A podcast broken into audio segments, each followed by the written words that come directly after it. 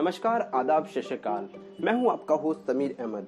और आज हम जिस विषय में बात करने जा रहे हैं, वो दिल्ली के जंतर मंतर से भी ज़्यादा ट्रेंडिंग हो रखा है इसका नाम है साइकिलिंग जी हाँ दिल्ली की सड़कों का नज़ारा अगर आप सुबह के वक्त देखेंगे तो आपको एक बहुत बड़ा हुजूम साइकिलिंग करता हुआ दिखाई देगा।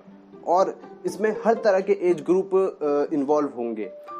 जब आप गौर फरमाएँगे तो आपको ऐसा लगेगा कि जिस रफ्तार तादाद और जुनून के साथ ये लोग साइकिलिंग करते हैं कि आपको भरम होना लाजमी है कि हम उस दौर में वापस जा चुके हैं जहाँ पर मोटरसाइकिल और मोटर व्हीकल्स कोई भी मौजूद नहीं होता था।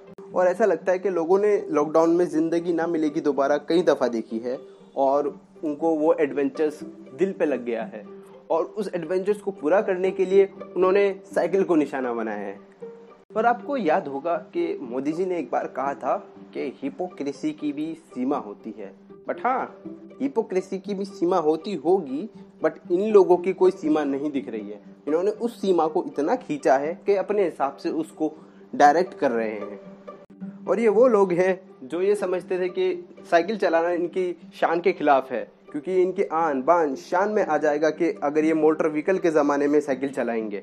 और आज ये वही लोग हैं जो इंडिया गेट पे सुबह सुबह पहुँच जाते हैं और इतने जुनून से ये साइकिल चलाते हैं कि ऐसा लगता है कि ले टू द फ्रांस का टाइटल इस बार इंडिया आने ही वाला है। और ये वो लोग भी हैं कि जो सुबह दस बजे तक भी नहीं उठते थे अगर इनके घर में अम्मा, अब्बा इनको आके सुबह पानी मार मार के इनको ना जगाते थे। लेकिन आज इस सुबह ही सुबह पाँच बजे बिना किसी को आर्ट दिए पहुँच जाते हैं अपनी मंजिल की ओर। बात है, एक कहावत है कि ऊपर वाला देख रहा है और जैसी करनी, वैसी भरनी। और होता भी ऐसे ही है। ये दो दिन दन दगा के साइकिल चलाते हैं और उसी दम के साथ पाँच दिन बिस्तर पर पड़े रहते हैं, अपनी नीज को मसलते हुए।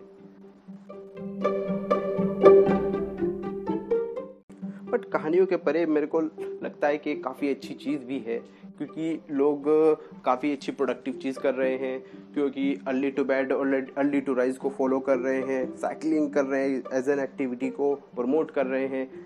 और मैं उम्मीद करता हूँ कि ये चीज़ आगे भी जारी रहे। बट पता नहीं क्यों एक डर सा अंदर है कि जैसे ही कोरोना ख़त्म हो जाएगा और ये साइकिलें सारी OLX पे कम दामों में बिकेंगी। बहरहाल, हमें इस चीज़ से एक चीज़ तो पता लगी है कि हम ऐसी चीज़ों को प्रमोट कर सकते हैं और प्रैक्टिस कर सकते हैं जिससे हमारा फ़िज़िकल और मेंटल वेलबींग तंदुरुस्त हो।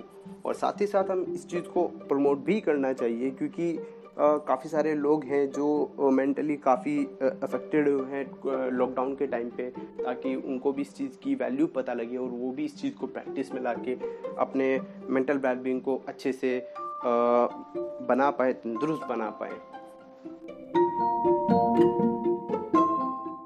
खैर, इसी के साथ मैं आपसे विदा लेना चाहूँगा। हम अगली बार फिर मौजूद होंगे किसी एक और अद्भुत टॉपिक के साथ। तब तक के लिए शुभरात्रि की आदाब, नमस्कार।